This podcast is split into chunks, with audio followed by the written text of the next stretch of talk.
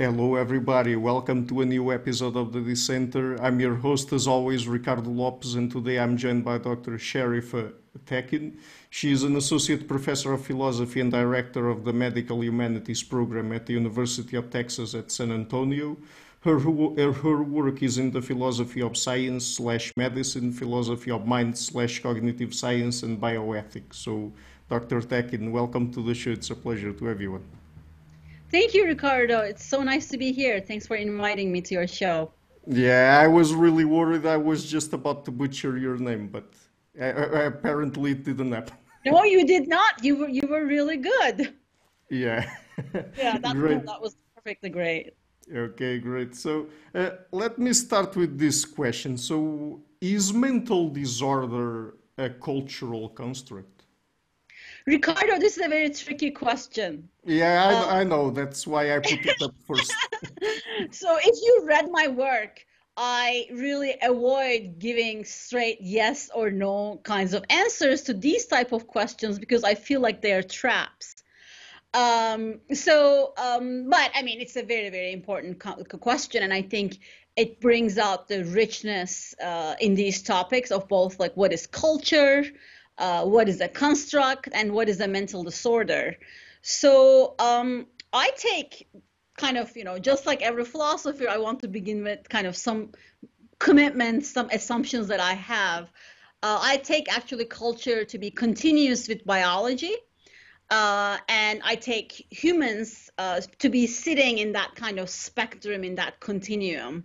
This means that, you know, by culture, we mean like social behavior and norms in human societies, the kind of knowledge that we generate, arts, laws, customs, traditions, and habits of like individuals like in these groups. And in that sense, of course, mental disorder is intimately tied to the culture. Um, in some certain kind, like we, in order to even determine what makes a cognitive process or a kind of behavior normal or abnormal you know orderly or disorderly we need to have a basis a, a norm and that norm is definitely informed by the culture. Um, so you know even like just kind of giving an example like take something like you know hearing voices. Uh, you know if we kind of are in a culture and an environment where um, a lot of people do have these kinds of hearing, voice hearing experiences. Uh, perhaps they're like spiritual and they talk to God and so on and so forth. In that kind of environment, that kind of culture, voice hearing would not be an abnormal phenomenon. Um, but it might be an abnormal, disorderly phenomenon in another in a different culture where voice hearing is not typical. So, but this doesn't. None of this means that.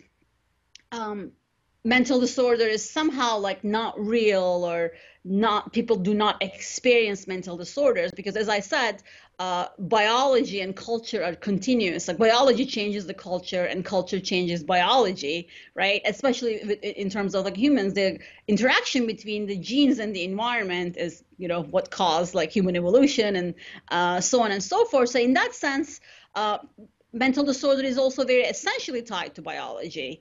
Um, and I think, but how we define the norms and what do we mean by a kind of well functioning, orderly mind in the biological sense, making those judgments require culture. Um, so I don't want to say that mental disorder is a purely cultural construct if by culture we exclude biology. Uh, but if we put biology in the definition of the culture, which is, you know, my preferred definition of culture, then, you know, I would be fine with, I guess, uh, mental disorder being a culturally informed phenomenon, but I still want to not call it a construct.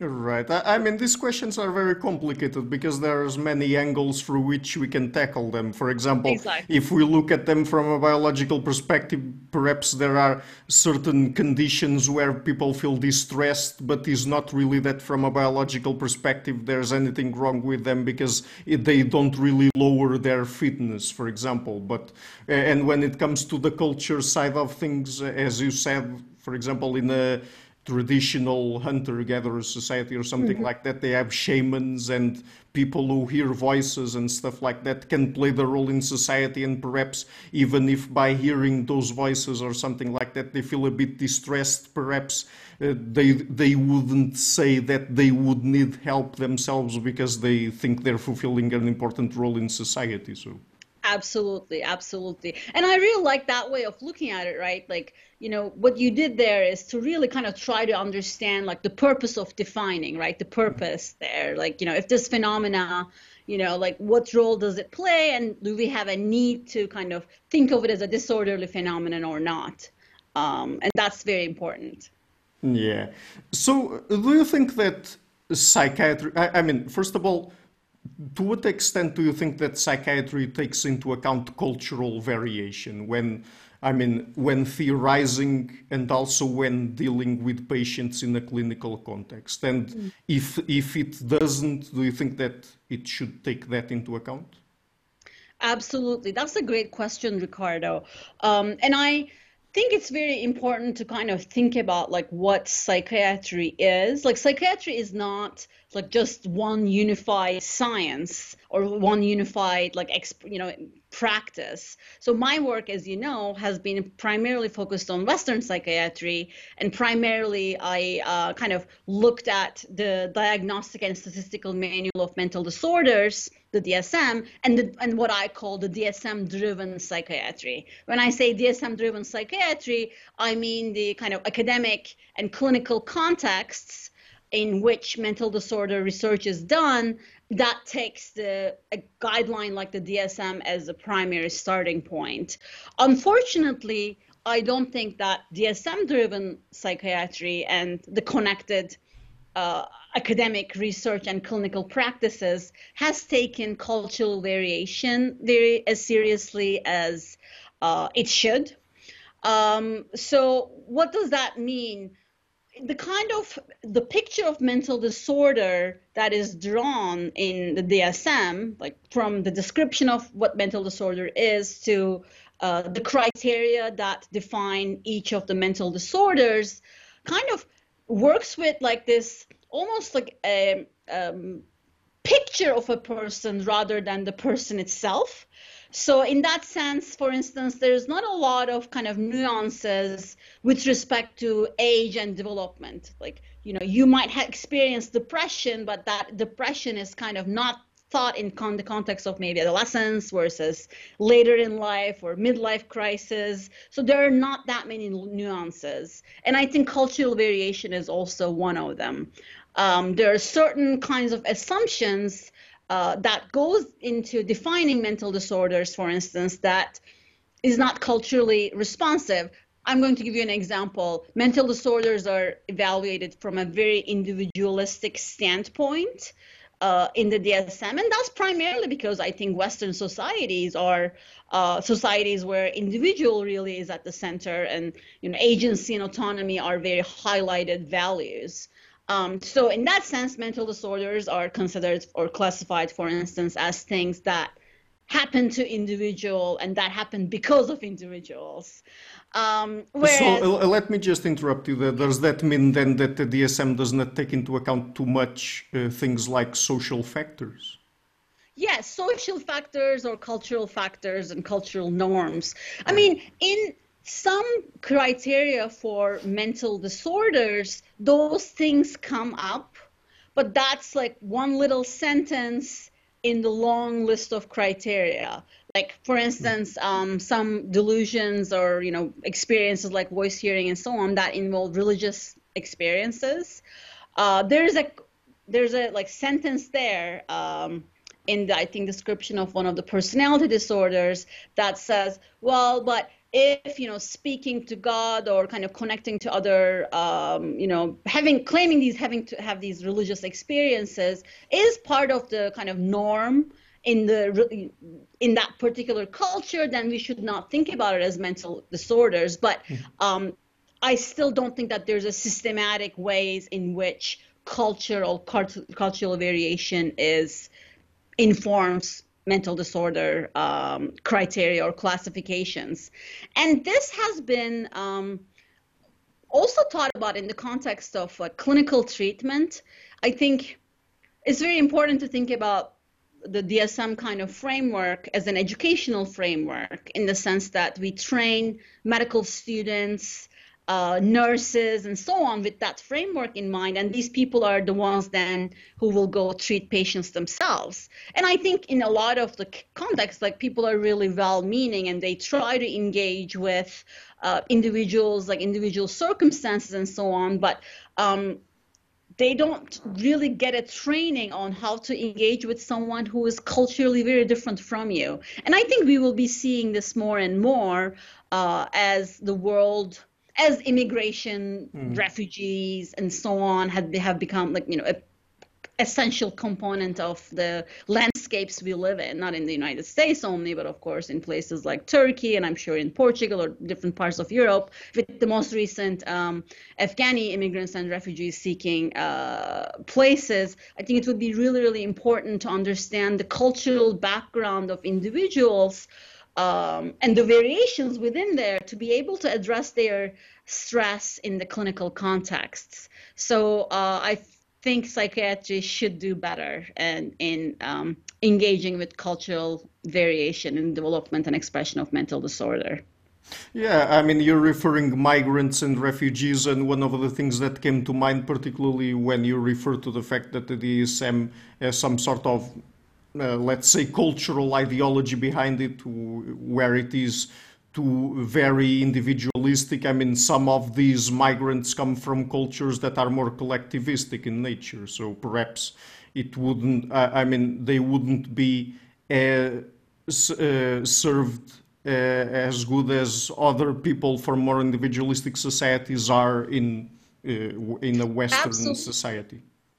Absolutely, that's a very good point. And now think about the kind of tension that might cause in the clinic. Let's say your uh, you know any a person's like loved one like wife husband whatever is experiencing some kind of you know mental distress and when they go see the clinician the clinician wants to speak to them one on one right like in a kind of typical yeah. western psychotherapeutic or clinical setting but uh, it's unheard of. Like, what do you mean you need to take my wife inside and just talk to them like on, you know, on on their own, and I need to be there? And there, the clinician has to do a kind of a you know strike a good balance in kind of respecting and supporting the patient and their autonomy while also kind of being sensitive to the kind of cultural dynamics and the backgrounds and so on and so forth.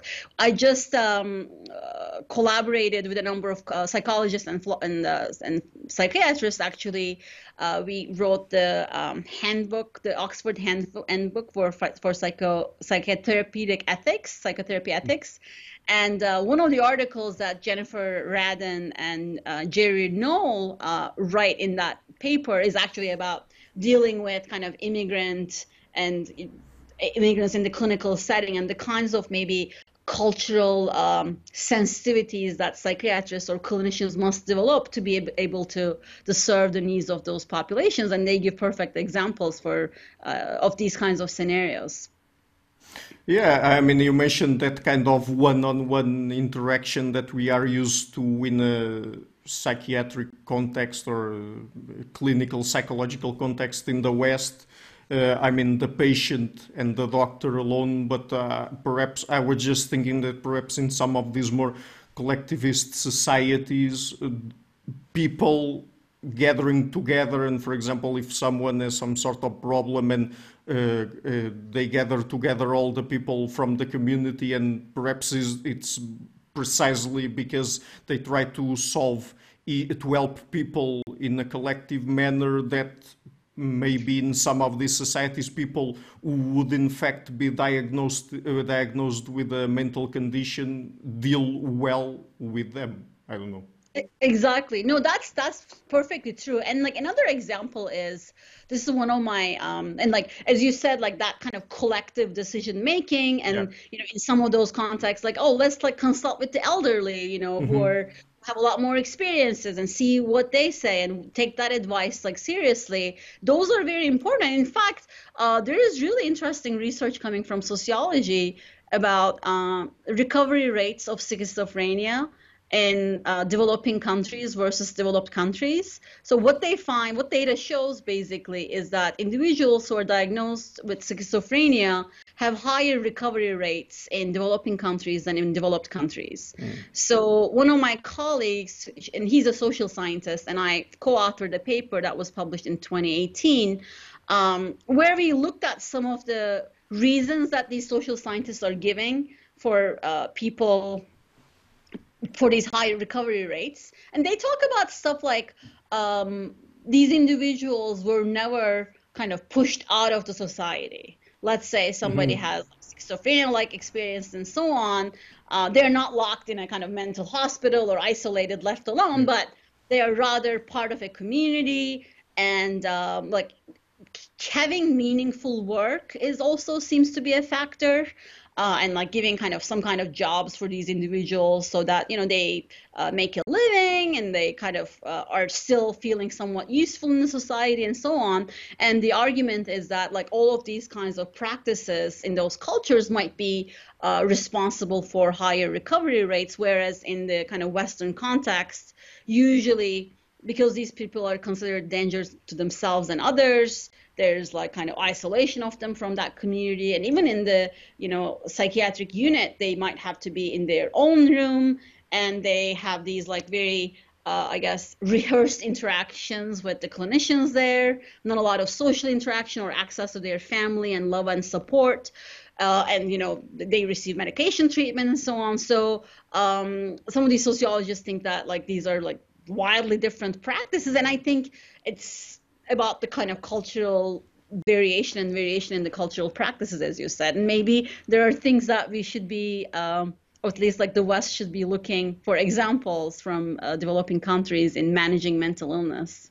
Yeah, when you talked about isolation, one thing that came to mind was the fact that in the West we have lots of homeless people that suffer from mental conditions. So I don't know if in those other kinds of more collectivist societies that would happen that much. Yes, no, absolutely. And of course, these are very anecdotal observations, but um, in like when I travel in rural areas in Turkey, where I'm from, um, I don't see a lot of homeless people, uh, and it's like kind of you know, and I'm sure there are people who are experiencing you know in, like financial insecurities and home insecurities and so on, whereas sure. homelessness kind of is like this cluster of like homelessness comes with these cluster of problems, and it's hard to kind of at least in the West, understand which came first, and you know, uh, but it's definitely it requires more um, hands-on, supportive environments for those individuals to um, flourish, which is something that I'm sure we will uh, get to talk about throughout this uh, interview. Yeah, I mean, just another comment. I mean, I, I, think it would be interesting to get to understand a little bit better. I mean, even in individualistic societies, to what extent the community part of people's lives is still important. Because, uh, I mean, of course, uh, if, for example, homelessness due to psychiatric conditions is higher in individualistic societies versus collectivistic ones. I mean, perhaps that would say something in terms of how much, even if you live in an individualistic culture, because of your own human social nature, you would also need help from other absolutely absolutely in fact so uh, as you probably know um, you know as a philosopher uh, I really like kind of looking at you know empirical works in the sciences, but I also read uh, first-person accounts of individuals uh, yeah. who are experiencing mental mental disorders. And one of the theme that emerges, and of course, like you know, writing like a memoir or writing a testimony involving your mental disorder experiences is usually kind of after the fact kind of phenomenon, right? Like you have gone through a really challenging time throughout and then you came out and like you know there's like some kind of like growth ha- that happened and what uh, in what i find in a lot of those memoirs um, that people talk about what helped them was are things like having meaningful jobs and having a good social network and mm-hmm. having very supportive family members having a community of individuals who share similar experiences and i don't think this is some magical secret formula. Like as a graduate student, if you have graduate student friends, you do better because you're all in the same uh, you know process going through the same challenges and you can help each other out like similarly uh, i think one of the challenges that we one of the things that we've been talking about in the context of education in the pandemic was for our students to not have those like natural groups and collaborations and friendships that develops in undergraduate education um, that supports their success. So uh, in that sense, kind of going back to mental disorder and like these, when you look at these stories of people who've, you know, done well, withstanding their limitations and their experiences, uh, and the common theme that repeatedly emerges: community, work, meaningful life, love, like support, all the things that we all human, um, all humans actually need. So, uh, and that's very important, I think, to keep in mind. Yeah. So, uh, changing topics now, what do you think about psychiatry focusing on drugs? Do you think that modern psychiatry focus to, uh, focuses too much on drugs or not? Yes. Um, so again kind of starting with the like um, you know drugs do work. Like i mean we, again because we're biological like beings drugs do work so does running you know like there are all these things that you know one, might kind of want to look at our biological nature and think about the kinds of things that of course um, aid in doing or help individuals like live better lives and be more healthy and like happy um, but I do also think that there's over reliance on medication treatment and not only over reliance, but almost kind of um, substitution of any kind of treatment with like drugs. So um, drugs are usually the first choice of treatment that individuals are given. And that's because of, I think, their um,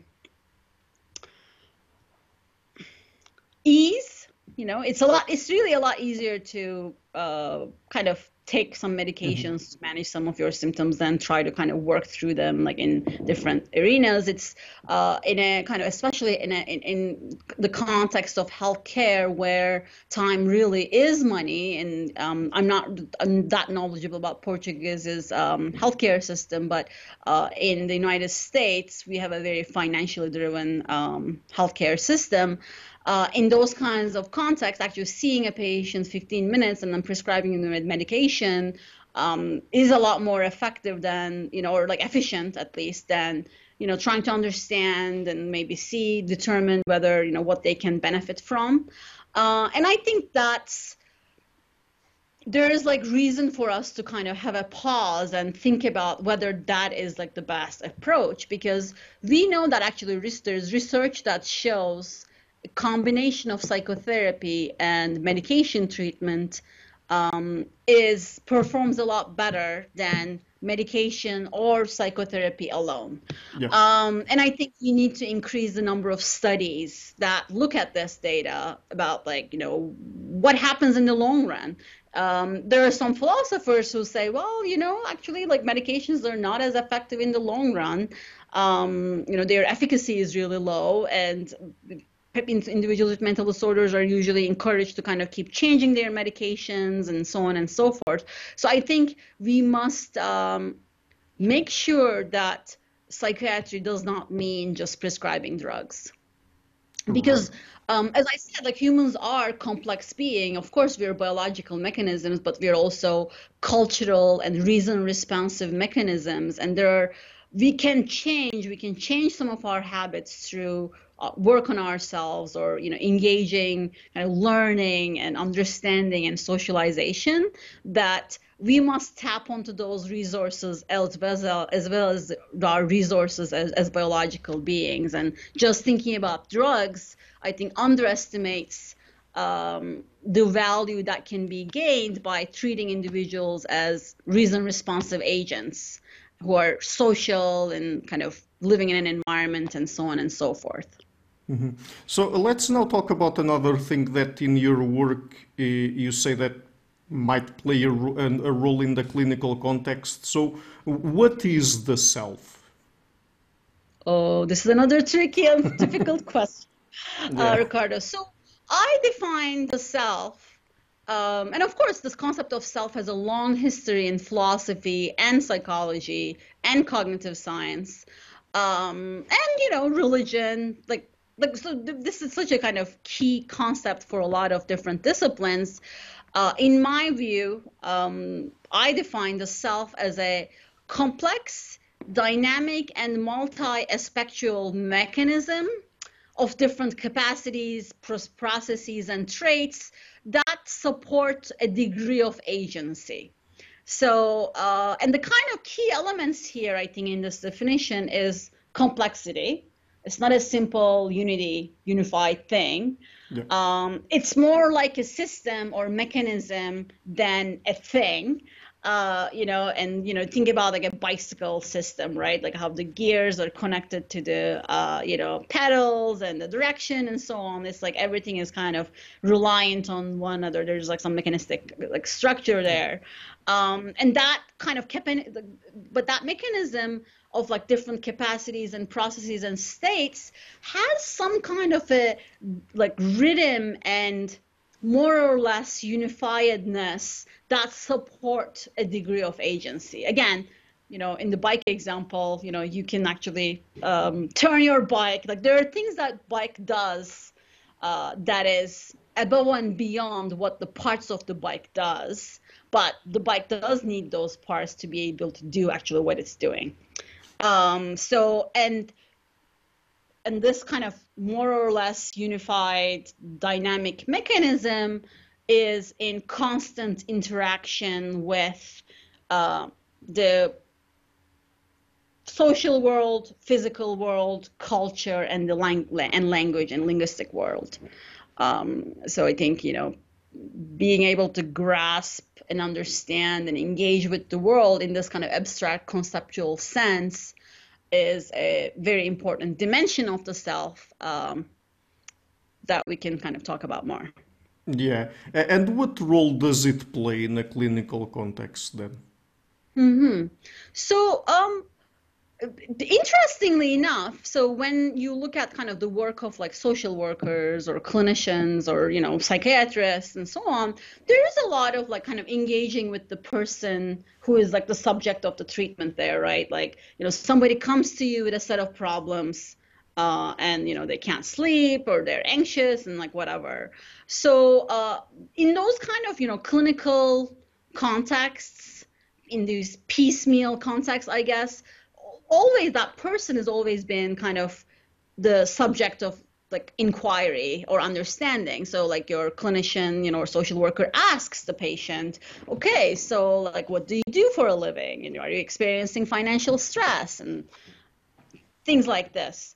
Um, so in that sense i think they do engage with what I would call a self, right? Like the self, like in its kind of complexity. Yet, when you look at the academic psychiatry, or again, kind of what I call like DSM driven research in psychiatry, the construct of the self or the concept of person. Um, neither of these concepts, and sometimes like self and person, are used interchangeably in philosophy. Um, I don't always use them as interchangeably, but nonetheless, neither the self nor the concepts of person have been placed, kind of put in a central place in our understanding, scientific understanding of mental disorders. So, uh, my core argument that I'm um, writing a book on right now is that this concept of self should be an important kind of target of analysis and inquiry in understanding and scientifically explaining mental disorder. Uh, because actually focusing on the self does help in the clinical contexts. So why not we why don't we approach the self in a more systematic manner to unpack mental disorders and educate future medical practitioners to understand and think about mental disorders in that complexity because I think ultimately that is the best form of uh, treatment that people uh, should be receiving in the clinical context. Mm-hmm. And does the self have anything to do with personal narrative? Great question. So, uh, yes, it does have something to do with personal narrative, but uh, some philosophers have equated the self with having a personal narrative. So uh, there are some approaches to the self that says, well, self is a narrative construct, or that you know the self has to have this like overarching life narrative. I am in complete disagreement with those kinds of approaches. I think self narratives or personal narratives are a dimension of what makes the self self but they cannot or but the self cannot be singularly defined by personal narrative um, the stories that i tell myself about myself definitely end up playing a kind of constitutive role in what becomes of me um, true or false right like we don't always tell us tell, tell ourselves the truth uh, um, but it's false to equate the self just to personal narrative because there are other factors uh, that have nothing to do with my personal narrative. I mean, how I sound with an accent or how I look are not things that I can change or undo or whatever with my personal narrative. So, and I think those are very important factors in uh, making the self what the self, you know, making the self who it is. But do you think that people need a personal narrative for them to function properly? I think like I think people have multiple narratives. I think like so I think of personal narratives or narratives as these like kind of cognitive sense making tools. Uh, to you know describe ourselves or to think about ourselves. So i don't think that we have one narrative. We have multiple narratives and sometimes these narratives compete with one another.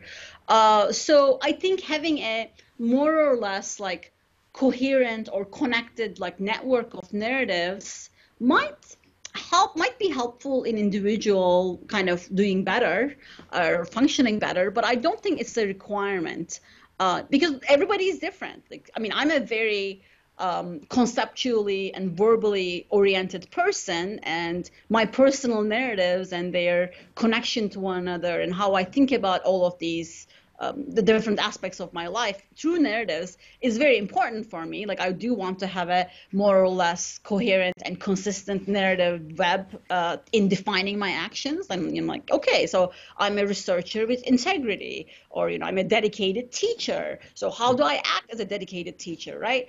Um, but I don't think this is necessary, like because people are different. I mean, I have uh, uh my husband is actually perfectly functional human being and i don't think he has like these overarching kind of goals of like coherence in his like narrative world and so on and so forth. We're all very different and i don't i don't think that it's a necessity um, to function properly to have this like awesome network or awesome network awesome driven networks uh, of narratives yeah, I also know a lot of people that they don't seem to me to have very coherent self narratives and they seem to be much happier than I am. So. Yes, exactly. I mean, that's, yeah, that's a whole other thing. You know, like, do we really have to focus on or work on the self? Because maybe we should just not think about the self at all.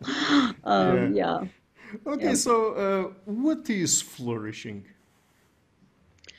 Okay, so um, when I was writing, like this was of course like 11 years, more than 11 years ago now.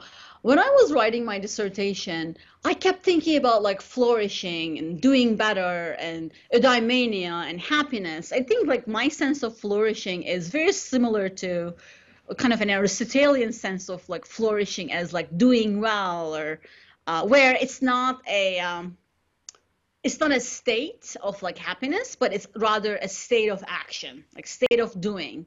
Uh, and I think I'm going to kind of take that like as my main framework for flourishing and saying that this kind of developing psychological and social skills um, that enable the person um, kind of to co- enable the person to connect to themselves and their social world um,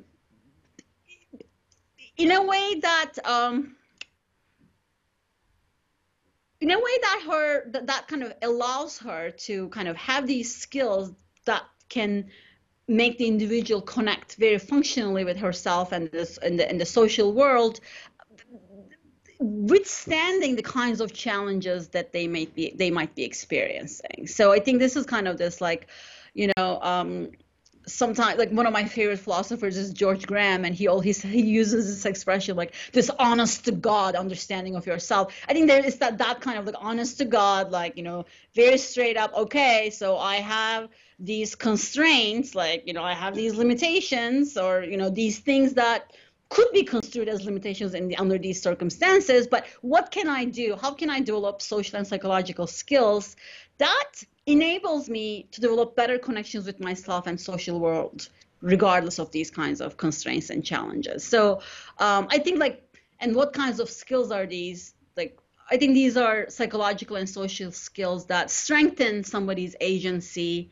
um, and autonomy like the kind of ability to be themselves to work and to act like themselves, uh, towards, you know, kind of cultivating themselves, withstanding all of those challenges. So that might mean if somebody has to use a wheelchair, um, their life is not over. They can still have a very flourishing, um, fulfilling, satisfying life where they connect with themselves and the social world in a very kind of productive and rich way.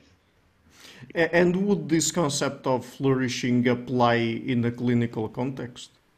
Yes. Uh, I think one kind of downside of thinking about mental disorders as like problems and things to be fixed rather than um, kind of points in the spectrum, in a broad spectrum of like normal and abnormal, is that uh, there's like this kind of assumption that if you have a mental disorder, you're done. Like you can't flourish at all. And and this is not unsurprising because even when you explore the kind of philosophical literature on like doing well and happiness and flourishing, I mean, even in Aristotle, being a rational agent was a prerequisite to uh, eudaimonia, to doing well, because it's only through rationality, exercising, practicing your rationality, that you could you know, find the moderate mean and flourish and so on and so forth. And that's not very different in kind of modern philosophy, in like in the more contemporary philosophy, but also in the context of mental disorders. And I mean, we have stigma if you have a mental disorder, you might experience stigma, or um, you know that's something that you ought to keep hidden. And the, you know there are all these kind of expectations, uh, you know, assumptions that like being having a mental illness is a bad thing, and that you know if you have that, then unless you undo it, you can't really be happy and flourish. And that's the idea that I'm. Um, trying to challenge in my work because there are so many examples of people who have experienced a lot of challenges and who yet flourished perfectly in the kind of you know ideal uh, you know American dream sense of like flourishing. Um, so I don't think, and I think we should, we have to start thinking about mental disorders as just like one of those constraints. Um, but that that, that exp- kind of experience perhaps that might make you more resilient and uh, flourish even better. So uh, that's the kind of what I'm trying to kind of push back against the idea that mental if you have a mental disorder you can't flourish. Mm-hmm. Uh, is artificial intelligence used to treat mental disorders? Oh yes. So um, yes, it is, and I think some of these uses are not bad.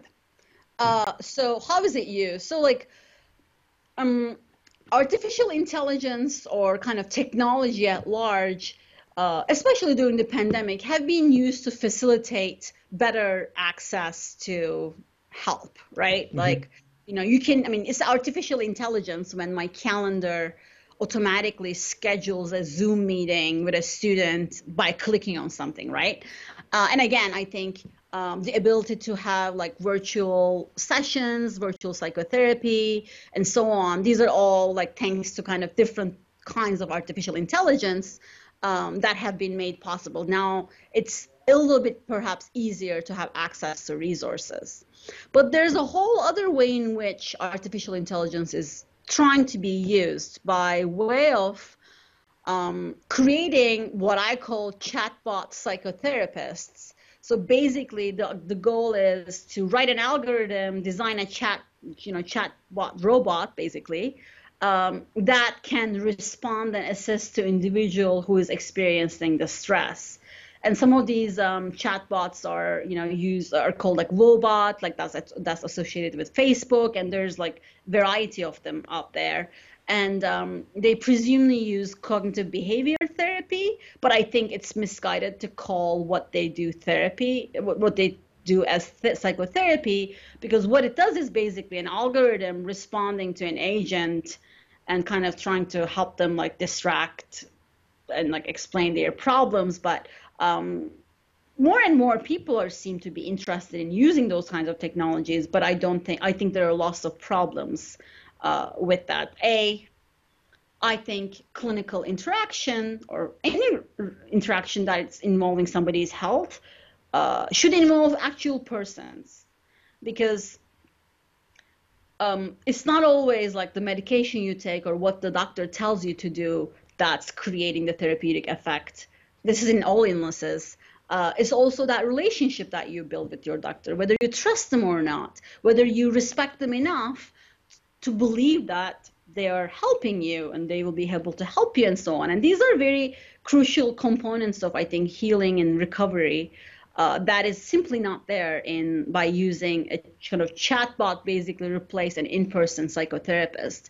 That said, I think there are ways in which we can take advantage of those kinds of like chatbot kind of mechanism or technologies in enriching the psychotherapeutic encounter. So maybe there's an app that both the therapist and the patient jointly use, and um, you know, like the patient actually tracks their mood and so on in that app, and then it's easier uh, or, or, kind of a lot more um, productive for the therapist to like oh like look at what how they were doing before that that's all that can also almost be like the uh, the patient's chart a part of their mm-hmm. chart so, uh, but I think it's very important to make sure that like we have like ethicists, clinicians, and so on on board and working together to develop these technologies um, instead of just kind of number of people in Silicon Valley deciding to write an app that will um, help people treat uh, get you know get treatment for their mental disorders.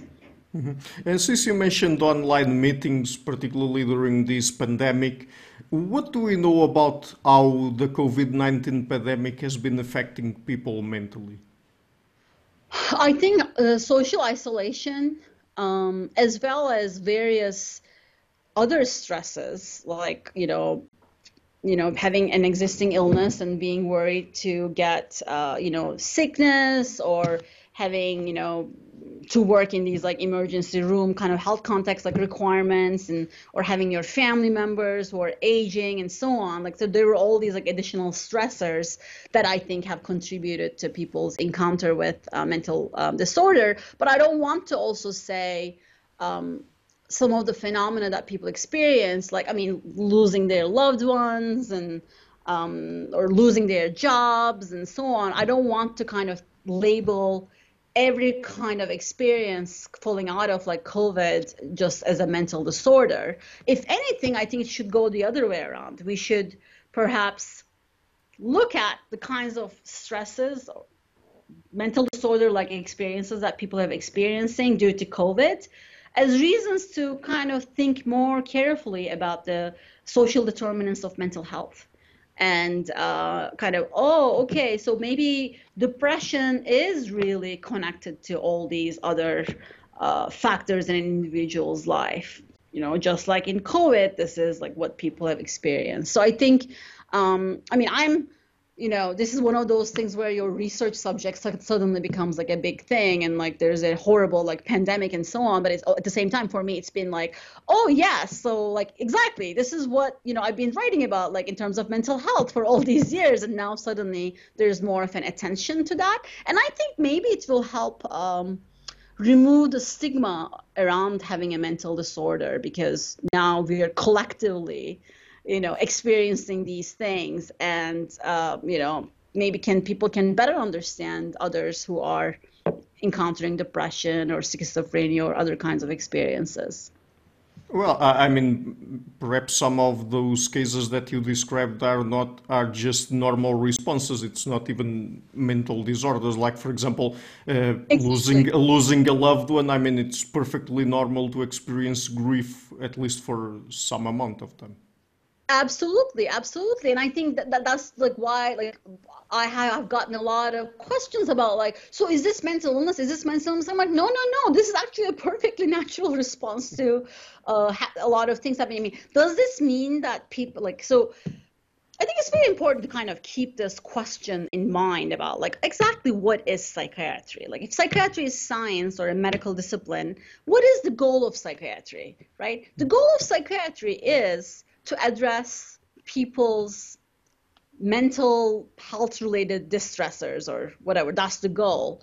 And I think uh, if that's the goal, um, we should kind of think about this question okay, so what do I gain by labeling this experience illness?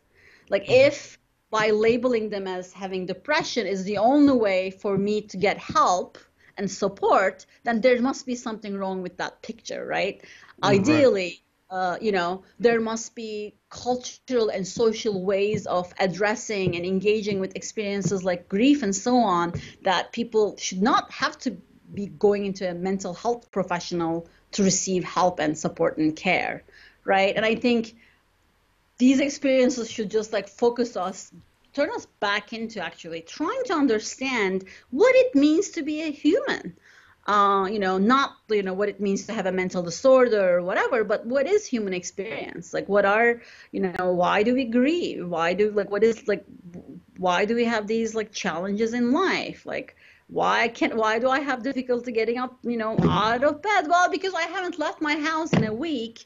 And I'm really hard, finding it hard to motivate myself to continue to work from home. I think it's very, very important to kind of us for us to stop thinking about order disorder but also but think about like the richness of human experience and its dark and very light uh, parts in that yeah. complexity so since you mentioned that is psychiatry a science um yes um, I mean, I think so. I, it's not a unified science, or it's not like just kind of this like one scientific field with like particularly clearly defined uh, methods and methodologies, but I think it is an empirical inquiry, and I think uh, doing a systematic research on um, human phen- phenomena pertaining to mental disorder, related to mental disorders, uh, should be a scientific enterprise because the goals of the goals of science are very noble uh, I mean, of course, I'm biased because I do, I'm, a, I'm, a philosopher of science, but what are the goals of science? Well, okay, so goals of science is to get at truth. Goals of science is to improve life uh, in one way or another, right? Whether it's by, you know, I don't know, exploring other uh, uh other planets uh, in the universe or trying to find the measles vaccine and, you know, so on, right? It has those goals, but also it's it has the power to generate change in a society in a very, in a very collective way. Uh, and I think that's what makes distinguishes science from other uh, practices in the sense that, like, when you think about, um, you know, religion, um, that affects individuals. I mean, it affects kind of collectively cultures as well in, in some regard. But science is kind of you, if you can understand, if you can find one treatment, then you can use the same treatment reliably across a number of individuals and kind of improve where that kind of systematic improvement or systematic help and support is not really there.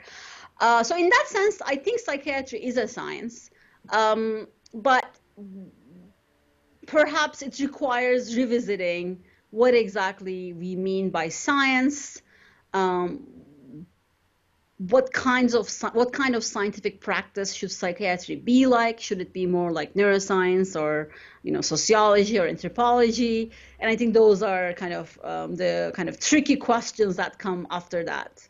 But insofar as its goals are concerned and its methodology is concerned i think psychiatry is science. Okay so when it comes to uh, talking about and understanding what science is really about. I mean, we have philosophers from last from the last century like Thomas Kuhn. So, do you think we can learn anything about psychiatry through a Kuhnian perspective? Yes, we can. I think Kuhn is probably one of the best philosophers of science uh, that can help us to think about what kind of psychiatry, what kind of science is psychiatry. Um, as you probably know, Jeffrey Poland and I co-edited a book uh, published with the MIT Press, and the title of our book is called "Extraordinary Science and Psychiatry." And that extraordinary science, phenomenon of extraordinary science, of course, totally refers to Kuhn. I think the first kind of contribution of Thomas Kuhn or the Kuhnian understanding of uh, philosophy of science to psychiatry as a scientific enterprise is that um, Kuhn made it stark that in order to understand what science is, we need to look at what scientists do, what is actually happening in sciences, as opposed to having a, this kind of idealized picture of science as, you know, an objective representative representation of like the facts of the matter in the world where knowledge like progresses cumulatively and you know like you do like falsifications like in the kind of popperian sense and so on and so forth. Um, kuhn said even actually for a science like physics which is kind of the i don't know the poster child for sciences uh, at least for the gold for standard. of science. Yeah and like well, you know, even in the context of like physics, turns out there are lots of perhaps extra factors beyond truth and reason and evidence that get in the process of science. So in this question of like how scientists do science becomes really important. Kuhn said, well, turns out it's actually people who do science, uh, and um, scientific decisions therefore cannot be separated from the fact that it's people who are making those scientific decisions. And I think, especially in understanding the DSM driven psychiatry, this is a very, very important framework because, um, oh, actually, yeah, it's a group of individuals. Some of them are psychiatrists and some of them are military who got together to create the first manual of mental disorders, right? Uh, oh, so like they were doing research, but there was also a lot of like kind of power relationships and power dynamics or you know interests military was interested in creating a psychiatric taxonomy because uh, they had to determine who was fit to go to war um, right? And i think when we and kuhn helps us kind of see psychiatry as this like oh yeah so like all of these social and kind of instrumental factors played in the kind of classification of mental disorders, and there are lots of competitions between different kinds of paradigms uh, within, like even within psychiatry. I mean, there are, uh, you know, psychiatrists who are really, really interested in like social phenomena, but there are psychiatrists who would not read or think about anything other than neuroscience these days, right? So, um, and I think Kuhn helps us create a good framework for understanding how science works uh, I wouldn't want to go as far as like it's this kind of irrational affair, like mob psychology or whatever. But uh, given some of the tensions that we observe in the creation of the diagnostic manual or the revision of the diagnostic manual, it feels pretty much like a mob psychology sometimes, where uh, how different kind of power dynamics get into play. Um, so I think Kuhn helps us give a maybe honest uh, evaluation of what psychiatry is, but also I think um, it shows a direction to where to move for how to move forward. I'm a big fan of feminist philosophers of science who picked up some of the Kuhnian ideas about values and science in, um, you know, thinking about like, you know, climate science or you know, anthropology or other sciences. You know, people like Alison Wylie or um, Heather Douglas, and I've been using their work in my in, in recent writing and kind of thinking about like psychiatry as a form of like value based science and how do we kind of make progress, understand mental disorders, attain objectivity, phenomena like this in light of a more a kind of value value based uh, schema. Mm-hmm. Okay, so Dr. Tekin, where can people find your work on the internet? My website. Uh, I actually have a commitment to share my work directly to public uh, so that my articles are not behind the paywall. Um, so I do uh, put, you know, the kind of final drafts of my papers on my website and people can download and read them.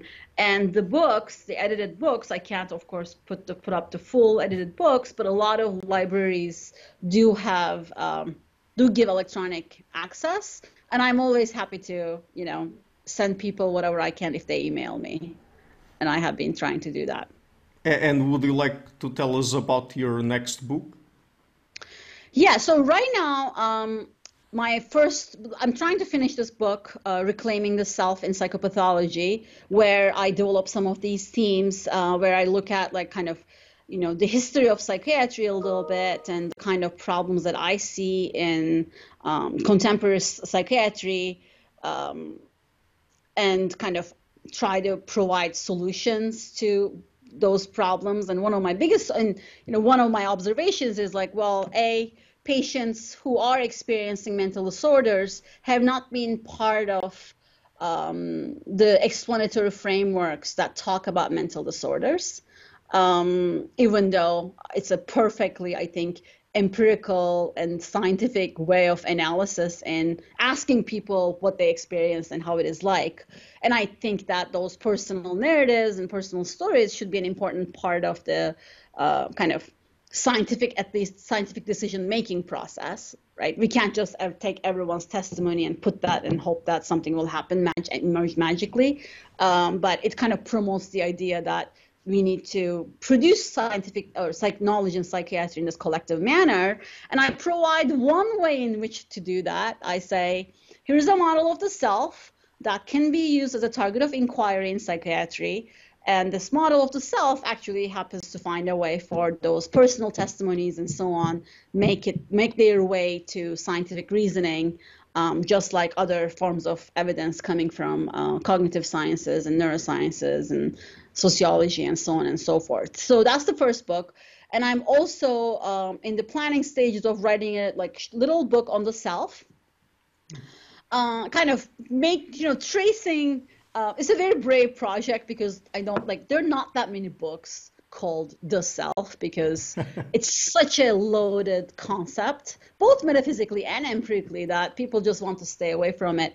But i kind of want to like write it I, I'm, I'm going to work on this book that you know is an opinionated introduction to what the self is and so on. Of course i'm a philosopher of science and my approach will be more pragmatic uh, in that way. And then uh, I have been thinking a lot about medical education and medical humanities, and I'm now the director of this program. I want to kind of um, write a book on medical humanities, and you know what is this enterprise, and you know what kind of interdisciplinary work can happen and what kind of form of inquiry it is and, and so on and so forth so these are the kind of like um, the first three on my radar but we'll see how um, things will kind of go in the next few years but do you already have any publication date for any of them?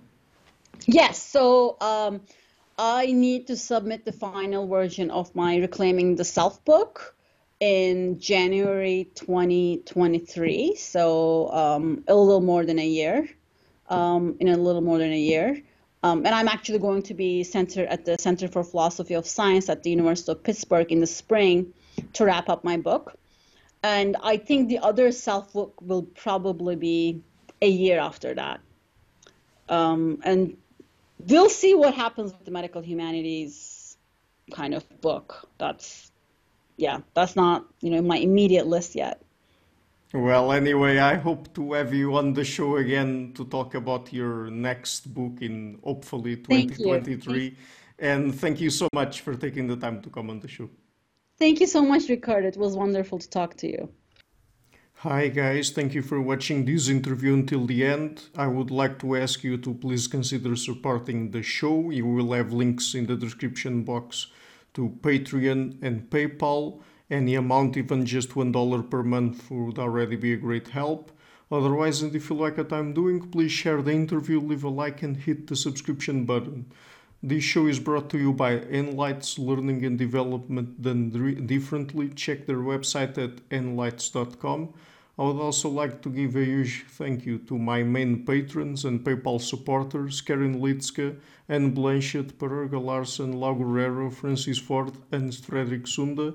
Ricardo Vladimiro, Craig Healy, Adam Castle, Olaf Alex, Jonathan Wissel, Jacob Klinkby, Matthew Whittingbourd, Arno Wolf, Tim Hollis, Henry Kalenia, John Connors, Paulina Barron, Philip Force Connolly, Jerry Mueller, Herbert Gintis, Rutger Voss, Bo Weingard, Rebecca Newberger Goldstein, Dan Demetriou, Robert Windiger, Rui Inácio, Arthur Coe, Zup, Marco Neves, Colin Holbrook, Susan Pinker, Bernardo Seixas, Pablo Santurbano, Simon Columbus, Jorge Pinha, Phil Kavanagh, Corey Clark, Mark Blythe, Roberto Inguanzo, Mikkel Stormir, Eric Neumann, Samuel Andreev, Tiago Nunes, Bernard Ugni, Alexander Dunbauer, Omari Hickson, Fergal Cusson, Ivan Bodrenko, Hal Herzog, Don Ross, Jonathan Librand, Oslam Bulut, Nathan Nguyen, Stanton T, Samuel Correa, Eric Hines, Mark Smith, J.W. João Weira, Tom Hamel, David Sloan Wilson, Yasila das Araújo, Eden Solon, Romain Roach, Dmitry Grigoriev,